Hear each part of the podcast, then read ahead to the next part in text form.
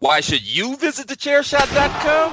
Thechairshot.com is your home for hard hitting reviews, news, opinion, and analysis with attitude. Why? Because you're smarter than the average fan. Thechairshot.com. Always use your head.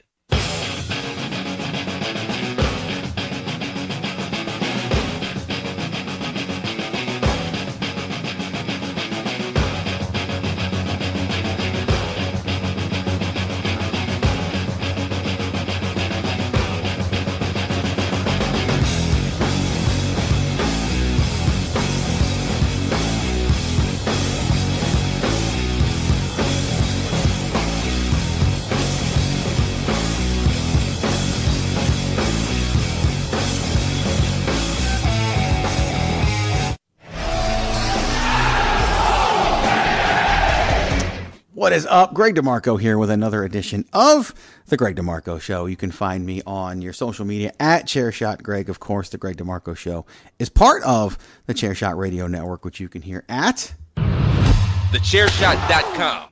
Always use your head. Head on over to thechairshot.com for all your hardest hitting wrestling news, reviews, opinions, and analysis. Done with the attitude that you have come to know and love. Now, we got a great interview here with Chris Ackie, Canadian Football League linebacker with the Montreal Alouettes. I can't wait for you to hear uh, that interview and, also the Toronto Argonauts and so many other. Got a great uh, amount of CFL experience that you're going to hear about. And this interview was actually recorded back the day after Memorial Day. I share that because of where the world is at now versus where it was then.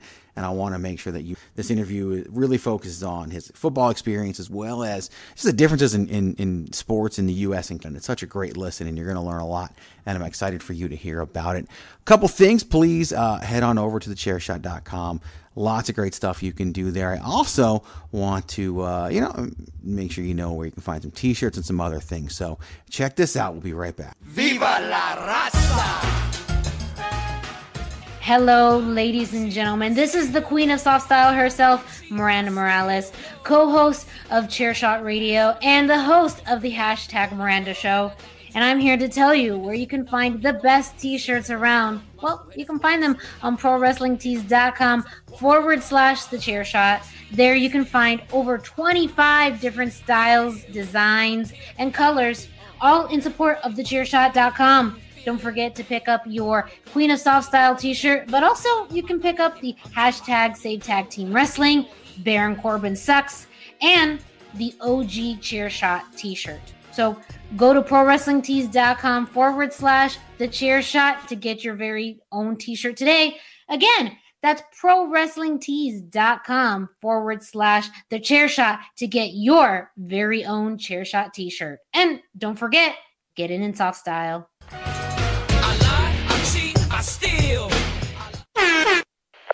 Sierra Hotel, India, Echo, Lima, Delta,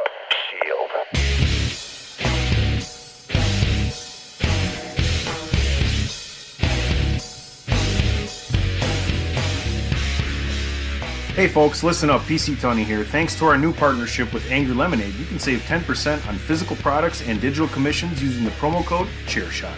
Head to angrylemonade.net to check out their amazing catalog of products and services. Use the promo code ChairShot to save 10%. That's angrylemonade.net. Pins, stickers, illustrations. angrylemonade.net. This is my yard now. Now, before we get to the little peel back the curtain, which is going to be a fitness update for you this week, and of course, our amazing interview with Chris Ackie, I need to know how are you guys feeling out there? How are you guys doing? The world's crazy right now. How are you doing? I'm doing fantastic, man. How are you, Greg? Well, you know me. I'm doing fantastic, man.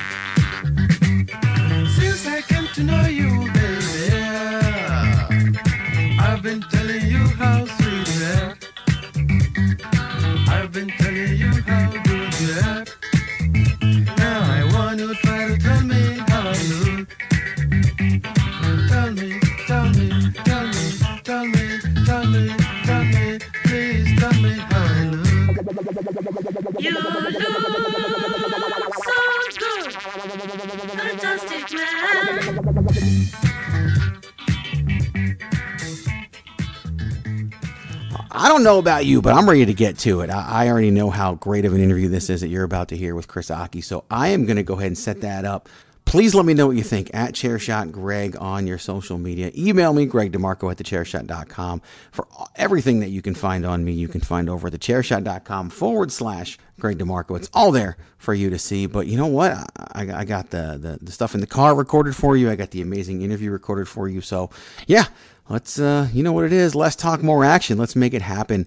Hit me up. Thanks for listening and i know you're gonna love this one. I got another great one for you dropping later this week as well. So enjoy. Talk to you.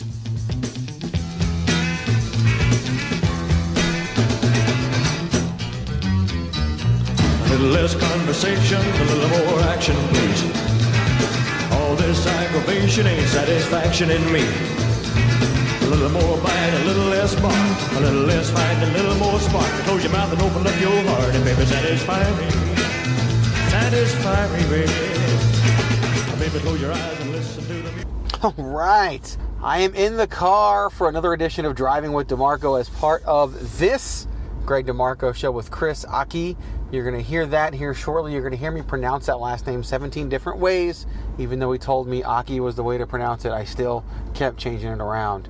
Um, so I apologize for that ahead of time. But great interview, very eye opening regarding uh, experience in the Canadian Football League. So if you're an American football fan of college and pro, you're going to really love hearing Chris's experience there. Um, so I am in the car, so I do apologize if you got some background noise, but it's 108 degrees in, in here according to my, my car itself. So yeah, I got the AC on in the SUV. But wanted to give you a CrossFit update today. So on the Tony Acero episode, you hear that I've started CrossFit and you hear about that experience and, and, um, and just kind of the beginning portion of it. Well, now, today, as I record this on May 29th, I am just finishing up my second week of CrossFit, nine sessions because of Memorial Day, so nine sessions in, and it is just absolutely outstanding. I have completely changed my diet around, which has been something else. I, I literally have shortened my feeding window, as it's called, not eating, but feeding is how they, they term it,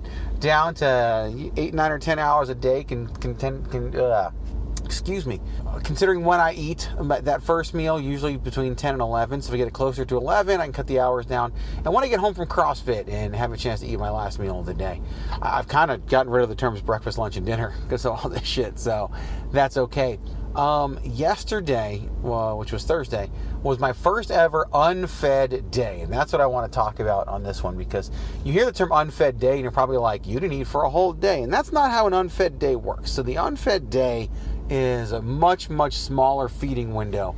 For the first time around, he wanted me to go, he being my trainer, by the way, at the CrossFit place, CrossFit Fury in Goodyear, Arizona.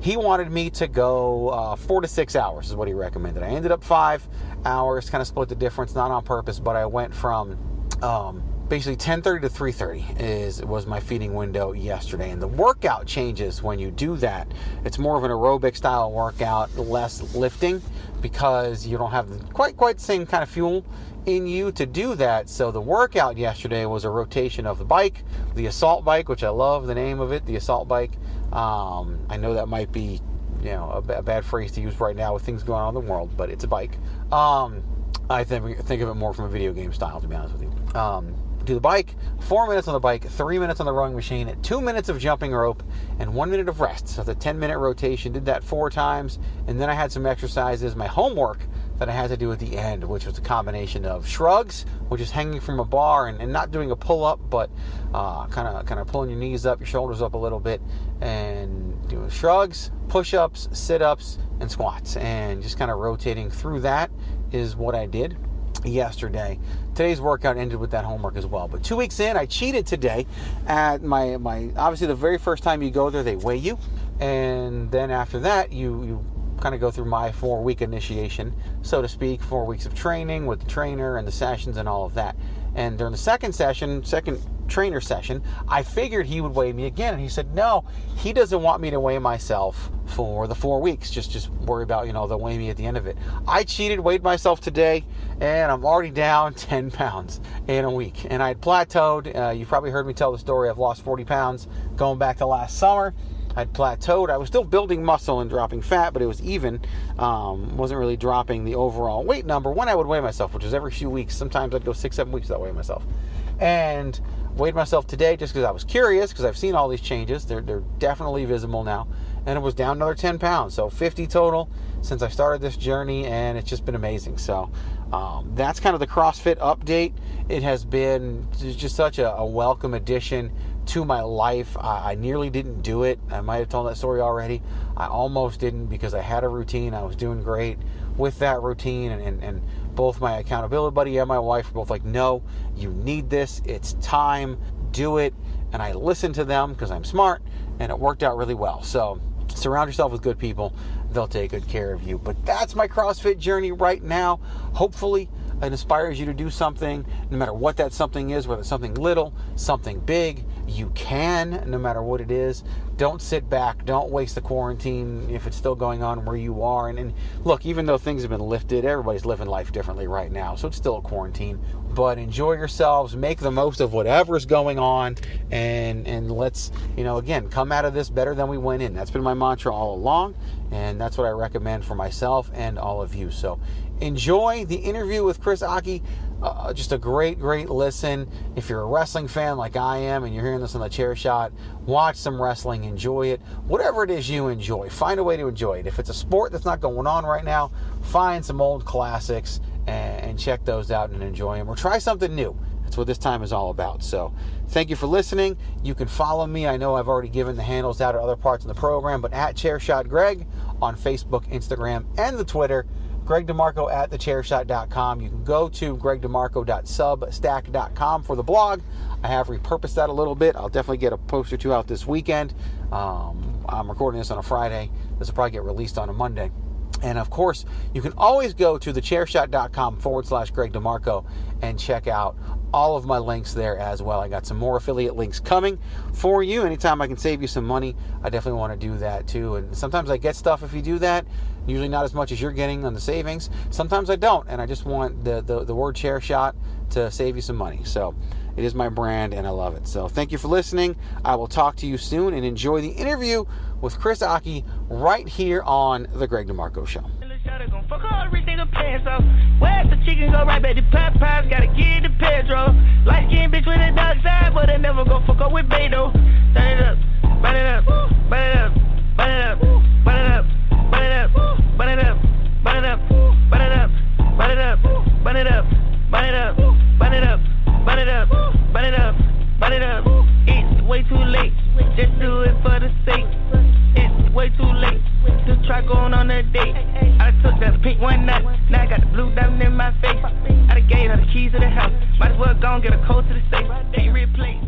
Right, Chris Ackie, linebacker for Toronto Argonauts of the Canadian Football League, joining us. You can find Chris on Twitter at Chris Ackie21 or on Instagram at Chris underscore Ackie. That's A C K I E uh, is where you can find that. Chris, thank you so much for, for jumping in and joining us. No, hey, thanks for having me on. Excited. Of course. No, definitely excited about that and, and excited the opportunity to, to branch out, talk to you, and, and, and hopefully bring some new people to you and, and to the stuff your program and to your career and all of that. So we'll have some fun. It's important to note, however, and this is un- the unfortunate time of when we're doing this and when we are. And if people, you know, say they hear this interview two years from now, they kind of need to know what's going on in the world. Record this, it's May 26th, and obviously we're in the midst of a global pandemic and, and stay at home orders and all that kind of stuff. What has that been like for you? How has that changed your life over the past two months? It's changed it a lot just because, especially right now in the off season, I'm used to um like going to the train. I have a big group of uh, uh um current players that I train with that we all get together and work out together. Now everyone's doing the workouts at home separately, and it's uh, it's just different. I don't have all the weights and all the bands and all the machines I'd like to normally use. So I'm at home just kind of using a lot of bands and pretty much a lot of bands that I have at home and just all body weight and getting on the field and running as well. So it's just a bit of an adjustment, but I'm able to still get a decent workout in. So I'm adjusting. Yeah, that's tough. I mean, it, it's such an adjustment for everybody. It's you know, me being here in, in Arizona and in America, and, and we're, you know, probably one of the more self-centered countries in the world. We don't hear much about how Canada is handling this pandemic. Are there any major differences? Anything that you've seen that's jumped out at you about how that whole situation, this whole situation's been handled up in Canada? Yeah, I'd say uh, being handled differently. Like I've seen um, a lot of places in the states have already opened up. Like I've seen on I've seen videos of clubs open, restaurants open. It's not like that here in Canada. Well, it's not like that here in like Toronto. It's more of um, everything's still shut down. They're just starting to open up like public parks and basketball courts, baseball diamonds, and um, it's only stores with like a storefront. They're able to sell sell food or whatever they're selling there, just get takeout. But other than that, nothing else is open up. People are still uh, wearing masks around here. So I'd say that's probably one what I've noticed with what's going on in the states. Yeah, we've definitely had a lot of things open up here where I am in Arizona. They they've started opening things up. I this past weekend, being a holiday weekend, my wife and I went out of town and, and first time we ate at a restaurant and very different experience. You know, not first time ever, but it feels like very different experience. I mean, you know, nothing's on the tables. Everybody had gloves and masks on, and and it was different. I don't know if it was better. I don't know if it was worse. I haven't really been able to make that distinction, but definitely a different experience. Even though everything can open, not everything has opened, but um, I don't know. I don't know if it's too soon or not. I guess time will tell, and and when when things kind of come around. The the off season. So you talked about the off season and where you are. And say there was no COVID nineteen coronavirus, what would you be? Where would you kind of be in the cycle of the year for the CFL and and for your team in Montreal or Toronto? Um, so we'd actually so we'd be we'd be middle since everything's delayed. So season delayed. So they're looking at potentially not starting until September. So we have another uh, few months before we even get started. So I kind of just put the it puts a halt on well extends everyone's used to. I'm used to re- being ready to play right now. I mean, peaking Right. at my workout to be ready to play in May, and now it's like if I'm not going to be on the field till September, I have some more time. So is So that the plan? Have they have they given you guys a plan? Is September kind of the plan, or is that just what you guys are aiming for, or even hoping for? I think right now really optimistic that September will work out. And like everyone, like we all hope it. Everyone's just kind of tired of being at home. We want to get back to doing what we love to do. So um, Yeah. so yeah, we're all hoping December. But I guess right now they have CFL has a lot of stuff to figure out with the government to be able to kind of get back on track. So right now it's pretty much just a waiting game to see how things go with the amount of uh, COVID cases. And if things get better, then maybe potentially we can start earlier. But if things start to get even worse, then maybe we might not have a season at all.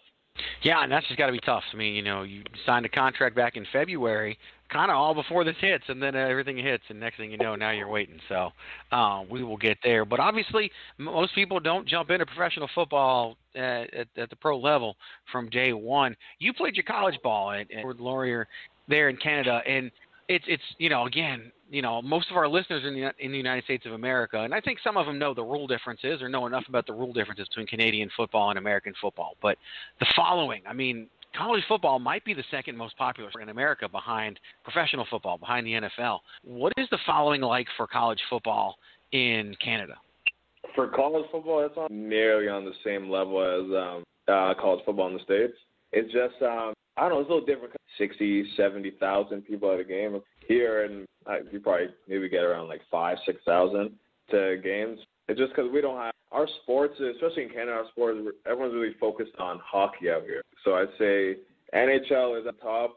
Basketball, NBA is up there because we have the Toronto Raptors too. And then after that, it's kind of like for amateur sports, junior A or like OHL hockey, stuff like that that has the biggest following. But one big thing, uh, Canadian football, especially in the college level, is just um just so yeah, it's a lot of American. The big difference between Canadian football and American is just like uh, D line is um has to be a yard back from the ball. And also, um, we play with three downs here, so we get a lot of special teams. We get a lot of punting, a lot of kicking that happens. Yeah, I noticed because even with seeing some of your stats, it, even there's a heavier emphasis on reporting special teams tackles and stats and everything. So the special teams game is up there, an important, an important part of Canadian football.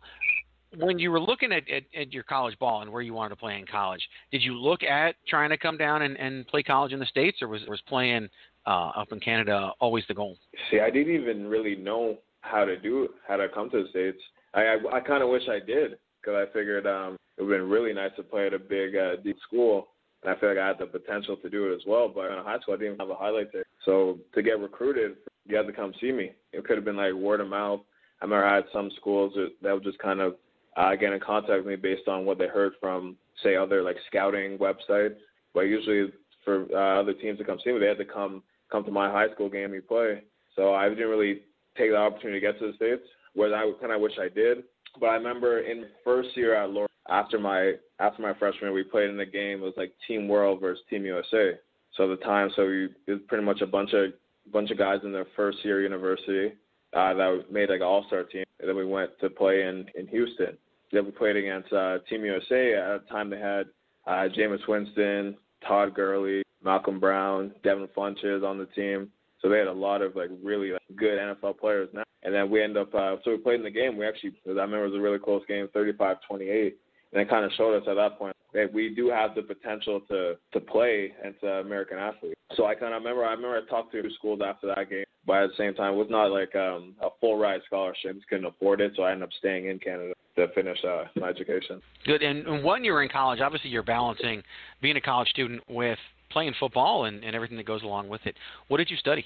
I studied community, and also Okay. like in Canada too, we don't have uh, full ride scholarship, full ride athletic. We a lot of us have to balance out. You got to work because you got to pay your tuition. You got to get up early, uh, morning workouts, and you still have to be on top of your education. So it was actually it's pretty tough being a Canadian student athlete. And that's you know that that's going to surprise a lot of people listening in America because in America, if you're on a if you have a scholarship to play football, just say at, at, at a major college university, you're not even allowed to work. Like they don't even allow you to do it. It's a violation of NCAA Yeah. rules. I remember like you had to work. If you want to, you got to pay. You got to pay. Right. All right, so you you literally you have to. Well, you might be able to get something loans, but sometimes that doesn't cover everything. So I remember the summertime getting up in the okay, work a full time job from nine to four, nine to four thirty, and then um get get home, eat quick, have to go to uh summer summer conditioning runs, and after that stay on get still have to get my workout in after, and then you just do all over again. So it's really so we actually went through like a lot where we are, but I'm kind of happy I did because it kind of teaches. Yeah, I mean, it definitely. It it seems like the the sense of entitlement would be greatly diminished for somebody playing college ball in Canada because you, you had to work for it. You had to, to push and, and you know you're you're having a full time job and then playing and and that you got to really look back upon that experience and just the opportunity to step foot on the field has got to feel different for you knowing the steps you had to take personally and, and financially just to get there. Yeah, like it was a grind. I I mean a few of my good friends, like my old roommates from college, we would kind of sit back and laugh. This stuff stuff we had to do, like we didn't have food. Remember one time we had to go even to like the food bank or get some of our neighbors to kind of convince them to cook for us, stuff like that, just to be able to to eat sometimes. But during exam time, we actually laughed about this story. We'd uh, sleep in. We'd stay up all night studying, sleep in the next day, just to eat like one meal during the day. just so we sleep in late, so we eat that one, three, four o'clock, and then start studying again. Because we just didn't have any money at the time. We ran out of all our money on our meal card. It wasn't unlimited, and then sometimes you just have to hold out till you get home for uh, for Christmas break. And see, that's just so crazy coming from here, where you know, college football players, college athletes, they're fed. They're fed by the university. So it, it it's just an amazing dichotomy of what you had to go through, and and the level of appreciation you've got to have for that. You did obviously play and, and drafted for the Canadian Football League, and, and I dug in a little bit. You were the 11th ranked back on average, a couple different ranking systems. The 11th ranked prospect overall coming out of university, but you were picked fourth and fourth overall pick. What, what was that like? Like, did you expect to go fourth? Were you surprised? How did that feel when you got when you were fourth overall pick in the pick in the CFL draft? Um, honestly, it felt great. I still to this day I remember the whole party we had. It was myself, um, one of my other teammates, Essay, another one of my teammates, Dylan. We all got together at the campus uh, restaurant, and they put on a big party for us. All our families and friends were there, and it was just like it was such a great time. Just to hear my name called, um, called from TV. We're watching on the big projector to hear my name, and then the whole place goes crazy. So it felt great. And I remember leading up to um, actually that whole that whole year, I was getting ready for the combine. I couldn't wait to be there. I know I was ranked 11th uh, going before the combine. I remember at the combine I had a really good showing, and then I put up, I set a broad jump record. I had the best vertical, had really good 40 time shuttle, all that stuff.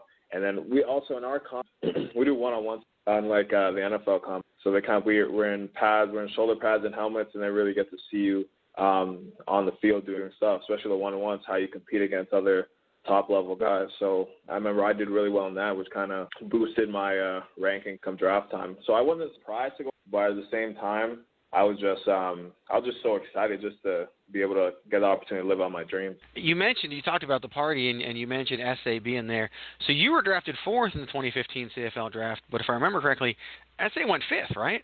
Yeah. So how it was, I remember I got they announced uh, my name. Everyone's like cheering, congratulating me. Then SA walks in the hallway. That call from T Lions right after. So then as soon as he walks back in, we heard two. So then the place just goes crazy once again. So it was honestly like unforgettable moment for both of us. That's outstanding to, to to be able to share that and you know have that big party with everybody there and to get drafted back to back which got to be rare. I mean it's it's rare to see two college players in our draft go back to back and so to see it there um it has got to be awesome. Now you um you talked a little bit about the the combine and everything, and it, it, it does. It's funny because our combine, you never see one-on-one drills. You see people opting out of No. throwing or, or running the forty.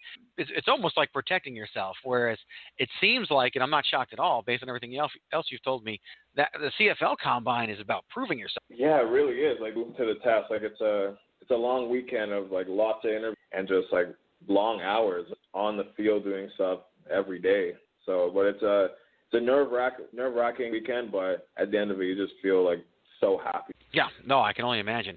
And obviously, it helped you out and your draft stock as it did go fourth overall, which is uh, achievement. You know, no matter what happens in your career, no matter how much longer it goes, no matter anything, you're always drafted fourth overall by Montreal in 2015 draft. So no one can ever take that from you. You did, however, get a, a brief, you know, cup of coffee with the National Football League at rookie camp for the New York Giants, which happens to be my favorite, locally my favorite NFL team. But Oh, what was that like for you to to go down there and, and basically now you're you're kind of thrust in the middle of American football? Yeah, it was um it was a big step starting from college Canadian college football and then boom, straight into I'm in an NFL mini. So um it was just the biggest thing was um just the terminology. Like I didn't feel out of I felt as like I was one of the top guys there athletically. It was like terminology is different because I'm used to playing Canadian football and we call things different. Whereas in the States, they call things different. I'm seeing different formations where I don't typically see in Canada. Like in Canada, we rarely get tight ends,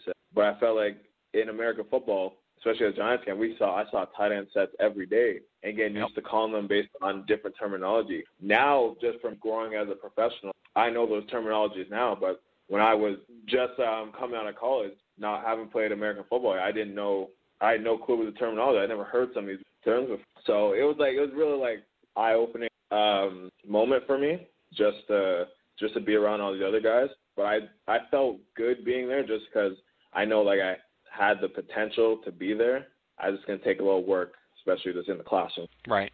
Yeah, because linebacker position in the National Football League, like you said, you, you're calling the defense, you're calling the mark, you're, you're you're basically kind of the quarterback of the defense in a lot of ways. And if you're not used to tight end sets, I mean that's huge in the NFL, especially the pressure that's put on the quarterback. That tight end's a big outlet as well, so it had to be a little bit of a bit of a shock for you to to have to go through and adjust to that. Obviously, it didn't work out, and, and you ended up not signing and, and sticking with the New York Giants or NFL team. Were you given any type of feedback? Any any hey, this is what we didn't like, this is what we liked. Did you get anything coming out of that? No, I actually didn't get uh, like all right. Like I think um there might have been 60 people there. I think everyone but one got released. Like one person made it because the draft. So I know I was there the same year as um, Landon Collins. So I was there Right. that year. Yeah. So yeah, everyone got released person, but no no real feedback. But since then, I've had opportunities with um doing NFL workouts with different teams. I remember I worked out with the Jets and I worked out with the Vikings uh, most recently, and just kind of being there. So I feel like I'm always getting kind of close, but uh, obviously going to take a little more work, or it's going to take a, a team just to believe in me, take a shot on a, kid from Canada. Right. Yeah, no, and which outstanding. Obviously, you're not just trying out for teams. You played uh, three years with with Montreal, and and I know you you played two seasons with Montreal, and then you signed a one-year extension. So, and this is again another thing that, that's going to shock. all You know, we're so used to four and five-year contracts with NFL football players. Is was that the initial deal? Was it a two-year two-year deal? Is that pretty common? Yeah, so my rookie, so I ended up five years. So um, my first three years was my rookie deal. So they did it two two years an option, and then after that, I've just been signing one year deals.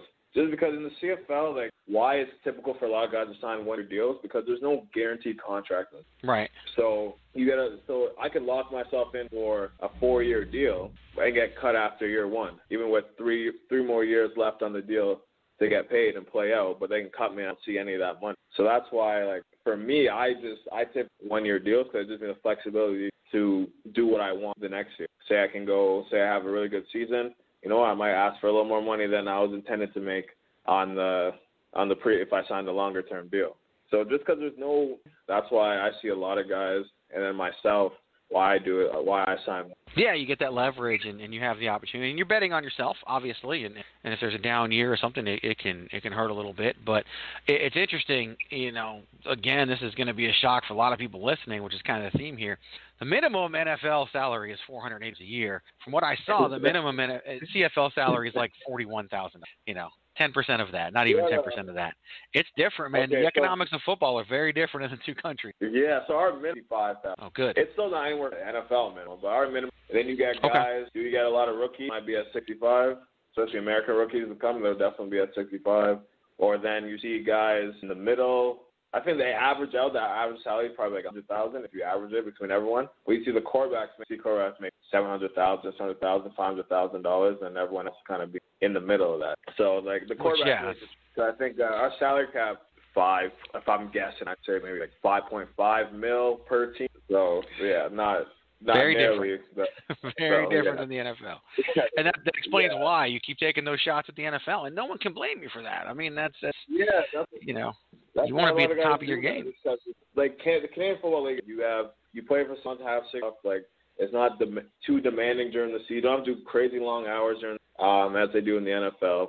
It's just like it's just a month. Yeah, I can make uh say a hundred thousand here, or I can make four hundred thousand USD. Right. So that's why lot, a lot of guys uh, go for that, and it makes sense. You really can't uh, knock any guy for. But even um, sorry, oh, so even uh, one other thing, you know, the CFL was actually around before the event. Even like back Right. in the day in the CFL, um, guys used to make a lot of money. Like Flutie was here, he made a lot of money. I think Warren Moon made a lot of money. Uh, Rocket Ismail was I think the first person to make a million in the CFL, and he I remember reading that he even um, turned down the NFL draft to come to make a million in the in the CFL. So I don't know what's happened. Uh, I know American market took over, but uh, think CFL kind of got left behind. Yeah, I mean, you got you know the, the American TV contracts are absolutely insane now to the point where NFL salaries are pretty much covered by a TV deal without even a single fan going into the stadium. So it's it's just a very different very different um, economic situation. So you talk about the six months of the season and you make that salary and everything. Is it common for you all to work during the off season? Yeah, I know. Um, I'd say a few guys, a few guys do because you have the time. So it's like you can, hey, you can increase your lot of your families. You have six months off. You increase your increase your uh, your revenue. So that's something a lot of guys do, or some guys don't. Some guys might run different programs, might be in school studying. It all career and what you want to do. A lot of guys just say, you know what, I'm just going to focus on training throughout the off season instead, and that that's that's fine too because a lot of guys do train really hard. Right, which is again, you're trying to up your game, especially if you're signing shorter contracts. It all makes sense from there. You at one point in your career actually got traded um, after playing so many, you know, only in Montreal. Got traded over to Ottawa, and when you get traded, eh, obviously it's a huge deal in the NFL, and trades aren't as common in the NFL. When you get traded in the CFL, is this like a starting over point for you? What was what was your mindset after being traded? So uh, my trade situation is because it was more of a so Right. um, at that time I think there might have been four weeks, four games uh, before playoffs, and in Montreal we weren't making playoffs. I think we only had maybe like six wins that entire season. We weren't making playoffs, and Ottawa was at first place. So then um, I know I when I remember Dude and I were talking about it, and then he's like, "You really you weren't on the trading block, but then we lost it. We know we're not making playoffs. Um, I have a few teams asked for you at the deadline, so I'm looking to trade you." So at first I'm kind of shocked. I mean, I don't want to go play for Right. and then, but then how we free agency because they know I was going to free agency. And at the time, um, I was having a really good season, so I had a, a bunch of NFL team calling took me out then. So he's like, I don't know if I'm going to get you back next year, but if you go into free agency, I'm going to get you back. So I was like, oh, I'll see, whatever. Trade me. So I'm like, he's like, I'm going to trade to Ottawa. I'm like, perfect. Trade me to Ottawa, first place. I've never been able to experience a playoff set in my career at that time. So I was like, you know what? Yeah, let me send me to Ottawa, and it was a great time. They took care of me in Ottawa. We we were able to make a make a run in the playoffs and went made it to the Grey Cup, which is pretty much our Super Bowl. And then we ended up losing it. A great experience to to get to that point and to see how like a an organization like them operated. So I was thankful for that trade. And then like like you said, if I made back to free agency, you'd pick me back up, and that's how it kind of worked out to come back to Montreal. Yeah, you did end up back in Montreal and, and back playing for the Alouettes. When you went to Ottawa, though, that was your first time playing professional for a professional team in Ontario, where you're from. Yeah, actually. So yeah, it was um it was good because in um as much as I, I love Montreal and everything, it's a lot of French, and I'm I'm not fluent in French. So being in Ottawa, you still get. But the thing about Ottawa and Montreal really not too far away, an hour and a half drive. So yeah, it Right, wasn't which even is- like like too far away. But still, I had um some like family and friends come up more to Ottawa to see uh the last few games that we had out there. And you did get to play for a Grey Cup, which is obviously a huge deal, and, and uh, take advantage of that opportunity. And you ended up back with Montreal, like you said. Um, now, now you didn't. You kind of signed basically after this began. Was there any trepidation about that? Were you starting to get worried when the season starts and you're not signed? No, so what it was because I, like I said before, I had some NFL teams we were talking, so we're kind of waiting on the NFL teams. And at the time, the CFL was going to do uh, collective bargaining, so they're negotiating the new CBA, and there's there was talk that CFL might not start on time. So that's why my agent and I were like, okay, we have time, we don't have to rush, we can wait out more on NFL teams. So Right. uh, season is starting on time. We don't sign yet because we're still uh, we're still talking, we're still waiting and talking with teams. NFL teams to talk. Hey, um, you're on our short list. Just wait out a little bit for us, and we'll let you know. So a few weeks went by, and eventually we got to the point. Like, you know what? Let's uh, let's not wait on this anymore. Like, if it's meant to be what happened already, let's kind of get back in the CFL on a contract. So that's how the first place I know it, it kind of worked out perfectly. Gotcha. And then this year you signed with Toronto, and and it's got to be weird because you signed with Toronto, but haven't really done anything with Toronto. I know. It's uh so hopefully get going on get going soon. So I'd love to kind of be in this community there and kind of helping out and just be back on the football field. But it's nice to sign in Toronto, so I'm even closer to family and friends. I'm originally from Toronto, and then Right. my my family moved about an hour west to um to Cambridge, but originally from Toronto. So I still have a mental in the whole Toronto area that already was uh, buying season tickets already to come uh, to watch the games this year. So it's unfortunate how we're put on hold, but I don't know. I'm pretty optimistic, so just kind of hoping for the best right now.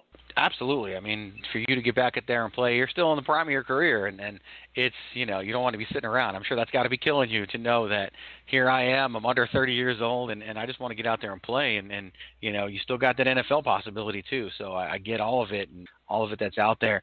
It, it's it's funny as as we listen and and we kind of follow along. One of the things that I've learned in the past maybe few months that I didn't realize, it, it seems like you you used to always think that, that people didn't like Montreal, but there seems to be this war within Canada where, for some reason, peop- Can- the Canadians not like Toronto. Like like I've I've heard some of that and, and heard Canadians making fun of those who are in Toronto, which just seems off. Oh, making fun of people. Wait, Canadians or like uh, Montreal people? I thought it was Canadians. Maybe it is just Montreal. It, honestly, it could probably be from being in both uh in both cities. Like both cities are like I would never like uh downgrade any city. Like I had so much fun in um in Montreal over the years, and I know Toronto, especially downtown as well. So both are pick a side in whatever war is going on because both both are great. Um, over the years in Montreal, met so many great people, so many great fans up there. So I have a lot of I've been to Montreal. I haven't been to Montreal one blast when I went there. A lot of good people and, and a lot of fun. I do know that I had no idea what the coins were worth, and I think I tipped somebody like twelve with some coins. But that was, uh, you know, culture shock for me. But I'm sure I made that person happy, which is all all good. Now, in 2019, you talked about your college experience, especially the party they threw for you when you got drafted. In 2019, you were actually inducted into the Wilfrid Laurier Golden Hawks Hall of Fame and and what was that like to go back and, and be honored in such a way? It was fantastic. Excited. I wasn't able to be at the, the actual ceremony because we had a game uh, in Vancouver that week, so I wasn't even in. I would come back to the city to actually be part of the ceremony. But I remember I recorded my and then we uh, sent it in everything, so they played it for everyone. So I wish I could be um, put into the Hall of Fame at Laurier and seeing all the great players that have been there before me and even after me. Um, to be able to be put in the Hall of Fame already, I, it was it was such a great moment, and like uh, my family as well, they're excited because how it works at Laurier, there's like in the um, in our athletic complex, there's a study room, and then in the study room was all like the plaques of all the athletes are in the Hall of Fame. So I remember myself and a bunch of mates would always study there, see all the other great Laurier athletes over the years just in that room. And we'd always laugh and to be in there one day. Let's grind to get there one day. And then to for me to actually already, it's, it was such a great moment. And I know a bunch of my um, former teammates will be in there eventually as well. So I'm excited to for when they get their moment as well. So when you were younger, because you know, I mean, you've spoken so much about different historical aspects of the Canadian Football League and, and definitely an advocate for that league. Growing up as a kid, did you follow the CFL? Did you follow the NFL? What was that like for you as a kid? Yeah, so um, first love was playing uh, Madden as a young kid. I was at, since playing Madden, I knew, hey, I want to play professional football. One. So I grew up a big Broncos fan, still a Broncos. Um, and the CFL used to because they're close by. Same with the Hamilton Tiger they were close by. But I was more a Toronto fan growing up, so it kind of things come in uh, full circle. I'm now getting an opportunity to play for the Argonauts after watching when I was a kid. Yeah, I mean that's that's that's the dream, and you're you're living it.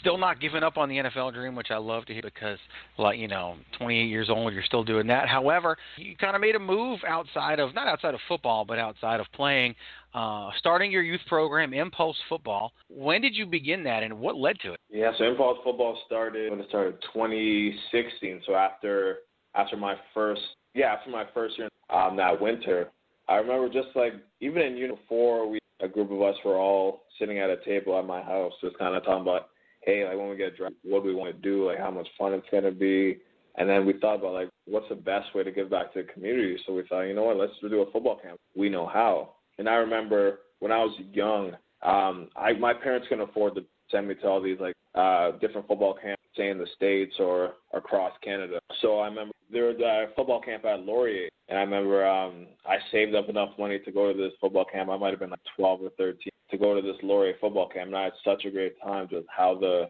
how the players kind of welcomed me and showed me a great time, and kind of made me believe that one day I could boost. So that's actually went to Laurier just from my experience there when I was 12, 13 years old. Had much fun at that football camp and seeing what they how how they acted and how they treated me. So like I remember when we're sitting at that table before we got drafted, hey, we're like, hey, no, let's uh let's run a football camp. So that's how that's how it originally started. And then we partnered with um the local youth football team out here in Cambridge, partnered with them and started running their youth football camp. And eventually we branched off and started doing our own thing. And that's how Impulse Football just could grow. And then to this day, we get about 80 kids out per uh, session we run. And then we also run a charity camp as well where we donate all the proceeds to a local organization that's of making a difference in the community. So we've ran that for two years right now, and then we're planning currently planning our our next one for uh, it's going to be in January or February. Our next charity day. Yeah, I would imagine any any plans for 2020 probably got halted a little bit, but that's you know kind of makes sense with what's going on right now. So you literally, I mean, this is something that's obviously because you did it from almost from day one. I mean, you did this after your first year in the league. We already know, you know, you don't make a ton of money first year in the league, all that, but seems like something that that you know. Obviously, things that were done for you had a big impact on you that led to you saying so early on in your career, uh, something I got to do. Mm-hmm. Like it was, uh, it was tough. Um, looking for different sponsorships to kind of help offset the cost. You don't want to make the camp too expensive because it was never it was never a month. It was just to give kids an opportunity to to kind of get better and be active, especially during the winter. So that's why we had the indoor facility. Eventually got that locked down, and just for have the kids to come out and just learn valuable football skills that they can translate on the field. So now this may not be a question you want to think about just yet because you're only 28 years old and, and you've got plenty of career left ahead of you. You did study communications. You started a youth camp, all of that, and and had some some interactions with the NFL obviously tons of experience in the CFL. What do you have you thought about life after your playing career? You want to what, what direction do you want to go? Is it broadcasting? Is it coaching? Is it youth camp? What what do you think things look like for you once your playing days are over? Yeah, so that's something I've thought about for years, um, and trying to figure out like what I'm most interested in. And like right now, I'm actually studying for my Canadian Securities course. That's just like a financial designation. To because eventually when I'm done playing football, I want to go into say like wealth management or financial planning, so some role like that. Because I want to be in a role where I'm helping people out, especially helping people out with their money. Cause I've noticed like a lot of people don't know how to manage their money or even like grow their money. So I figured I would love to be in a role like that. I've always had an interest Okay, very cool. So so looking towards looking towards the future, which is smart. You know, so many people leave a professional playing career and, and, and they haven't thought about that. And You've been thinking about it since day one, which shows how smart you are and shows what you learned and, and focused on that education, uh, which kind of goes back to the fact that you had to pay for your school, which which is so different than what we hear. And, and obviously, you got an appreciation for it. So, which I love. I love to hear and, and see that when we brought you in for this interview, we, we, played a song called "Light It Up" by Young Thug. You selected that song specifically. For, why did you pick that song? Uh, well, that song. Uh, so honestly, it's really good. I you play that. It's the last song I listen before I go out go out and play football. I feel like every year I have like a go-to song that's like I'm listening to this song before I go onto the field. The last song I'll listen to. So then that's what the song I had. Um, this past season. That's why I picked. So what does that song do for you? What what does that song? How does that song get you ready for playing football? What does it do? Um, I don't know, it just gets me pumped up. I feel ready to go. I feel ready to go out there and play football. And my this time might just be going through my head throughout the game. I kind of just get excited and go out there and play more football. Very good, awesome. That is that is good to hear. Well, this has been eye opening. I think I know for me, which got to be eye opening for a lot of others because of the cultural differences, differences in the sport, and and really just differences in your process. You you know, we here in the states follow it's so easy to follow a, a college football and even a high school football player's progression through college football in the NFL, and is not. And, and really, this seems like the path for most people in Canada. The road is much more difficult, and, and you've got to have that greater sense of appreciation. That you don't have to tell us you have appreciation. We can hear it. We can tell.